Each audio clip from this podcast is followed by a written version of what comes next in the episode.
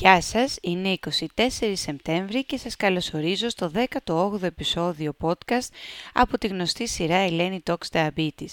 Το ονομάζομαι Ελένη Κουή και κάθε πέμπτη σας έχω διαθέσιμο ένα νέο μικρό επεισόδιο με πληροφορίες, χρήσιμες ελπίζω συμβουλές σχετικές πάντα με τη διατροφή και το διαβήτη σας. Την περασμένη εβδομάδα, που ήταν και η πρώτη της φετινής σχολικής χρονιάς, κάναμε μια εισαγωγή στο κομμάτι της άσκησης και πώς αυτή επηρεάζει τα επίπεδα γλυκόζης, ποια είναι τα διαφορετικά είδη, αερόβια, αναερόβια ή και συνδυασμός των δύο και με ποιες τιμές αχάρων είναι ασφαλές να ξεκινάμε την αθλητική μας δραστηριότητα. Στο σημερινό επεισόδιο θα μιλήσουμε για το πώς μπορούμε να προετοιμαστούμε σωστά με σνακ όταν χρειάζεται ή με ρυθμίσεις στη διαθέσιμη ινσουλίνη μας όταν δεν θέλουμε, σε εισαγωγικά, να ταΐσουμε την άσκηση με έξτρα υδατάνθρακες και θερμίδες.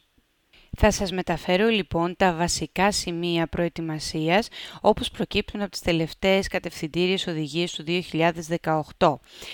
Όταν μιλάμε λοιπόν για το γεύμα 3 με 4 ώρες προ-άσκησης, το γεύμα αυτό θέλουμε να είναι χαμηλού γλυκαιμικού δείκτη, δηλαδή όχι με μεγάλο φορτίο σακχάρων, ώστε να έχει μια πιο ομαλή απορρόφηση και να διαρκέσει περίπου η φόρτιση αυτή για περίπου 2,5 με 3 ώρες και χαμηλό σε λιπαρά. Ο λόγος γι' αυτό είναι, θυμηθείτε, στα μεικτά μας γεύματα και στο επεισόδιο που έχουμε ασχοληθεί με τα γεύματα εκτός σπιτιού, η προσθήκη έξτρα λιπαρών στο γεύμα αλλάζει την εικόνα απορρόφησης, έχει δύο κύματα κορυφών στα ζάχαρά μας, οπότε αυτό το κάνει πιο δύσκολο στο να προβλέψουμε και να έχουμε μια καθαρότερη εικόνα των τιμών γλυκόζης προάσκησης. Άρα, στο γεύμα 3 με 4 ώρες πριν την άσκησή μας, αποφεύγουμε τα πολλά λιπαρά και προτιμούμε χαμηλό γλυκαιμικό δείκτη. Τώρα, όσον αφορά την προετοιμασία, στην οποία αναφερθήκαμε προηγουμένως με υδατάνθρακες προάσκησης, συνήθως χρειαζόμαστε ένα σνακ 10 με 15 γραμμαρίων υδατάνθρακα υψηλού γλυκαιμικού δίκτυο, δηλαδή με άλλα λόγια, κάτι που θα επηρεάσει τα ζάχαρά μας άμεσα, το φρούτο μας, ο χυμός μας, ακόμα και αποξηραμένα φρούτα, ώστε να μας δώσει αυτή την πιο υψηλή τιμή γλυκόζης που ίσως χρειαζόμαστε για να μπούμε στην άσκηση. Okay Τώρα, όλα αυτά θα θυμηθείτε, έχουμε ξαναπεί, ότι μπορεί και να μην χρειάζονται αν έχει προσαρμοστεί η ινσουλίνη. Αν μιλάμε δηλαδή, και θα μιλήσουμε σε λίγο για προσαρμογές μονάδων, αν μιλάμε δηλαδή για πολλαπλό σχήμα ενέσεων ή και χρήστες αντλίας, που έχουν προσαρμόσει τη γευματική δόση προάσκησης προς τα κάτω, έχουν μειώσει δηλαδή τις μονάδες, το πιθανότερο είναι ότι για άσκηση που διαρκεί 30 με 40 λεπτά δεν θα χρειαστεί να ταΐσουμε την άσκηση αυτή.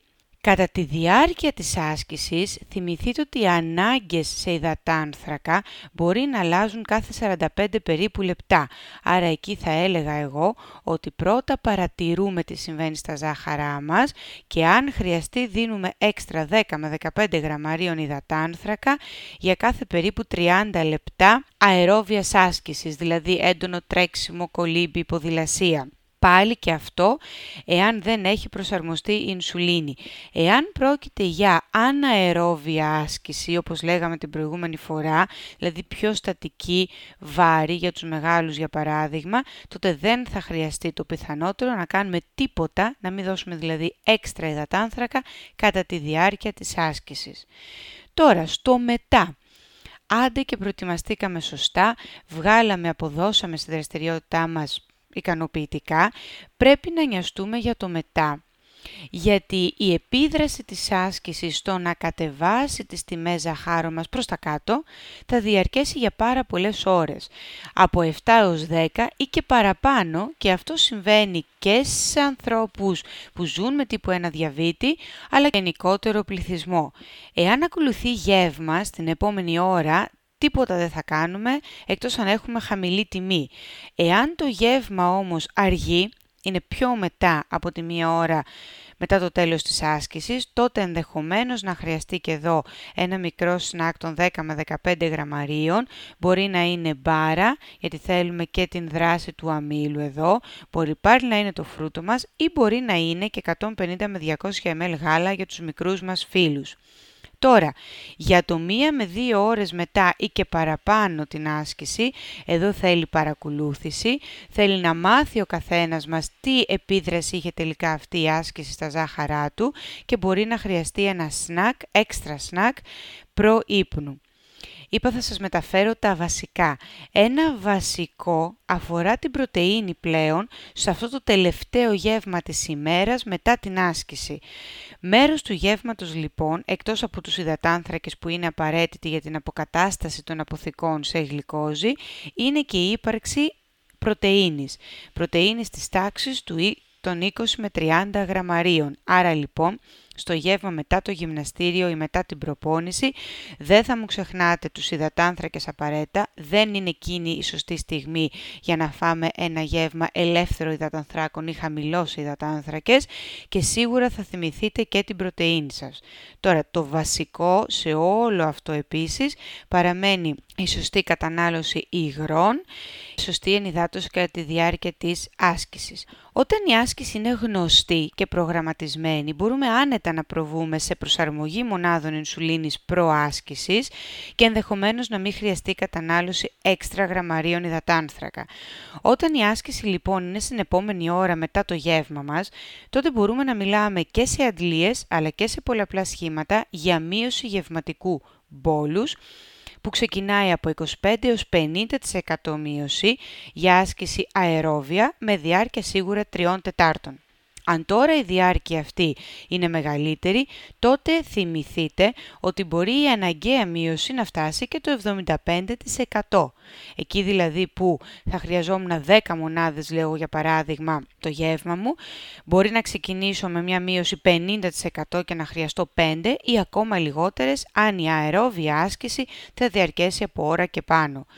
Για συνδυασμό αναερόβιας και αερόβιας άσκησης, τότε μιλάμε για μικρότερη ανάγκη σε μείωση της τάξης maximum του 25 με 50 για τη μεγαλύτερη διάρκεια και αυτό θα ξαναπώ συμβαίνει γιατί η προσθήκη αναερόβιας, διατάσεις, βάρη, ιδίως όταν αυτό είναι στο τέλος της δραστηριότητας, βοηθά στο να κρατάει τα επίπεδα ζαχάρου σταθερά.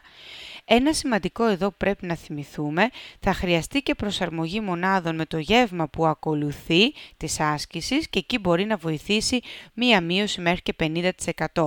Άρα και πριν την άσκηση το γεύμα και μετά θα χρειαστεί να σκεφτούμε ότι θα δώσουμε λιγότερες μονάδες. Απλά.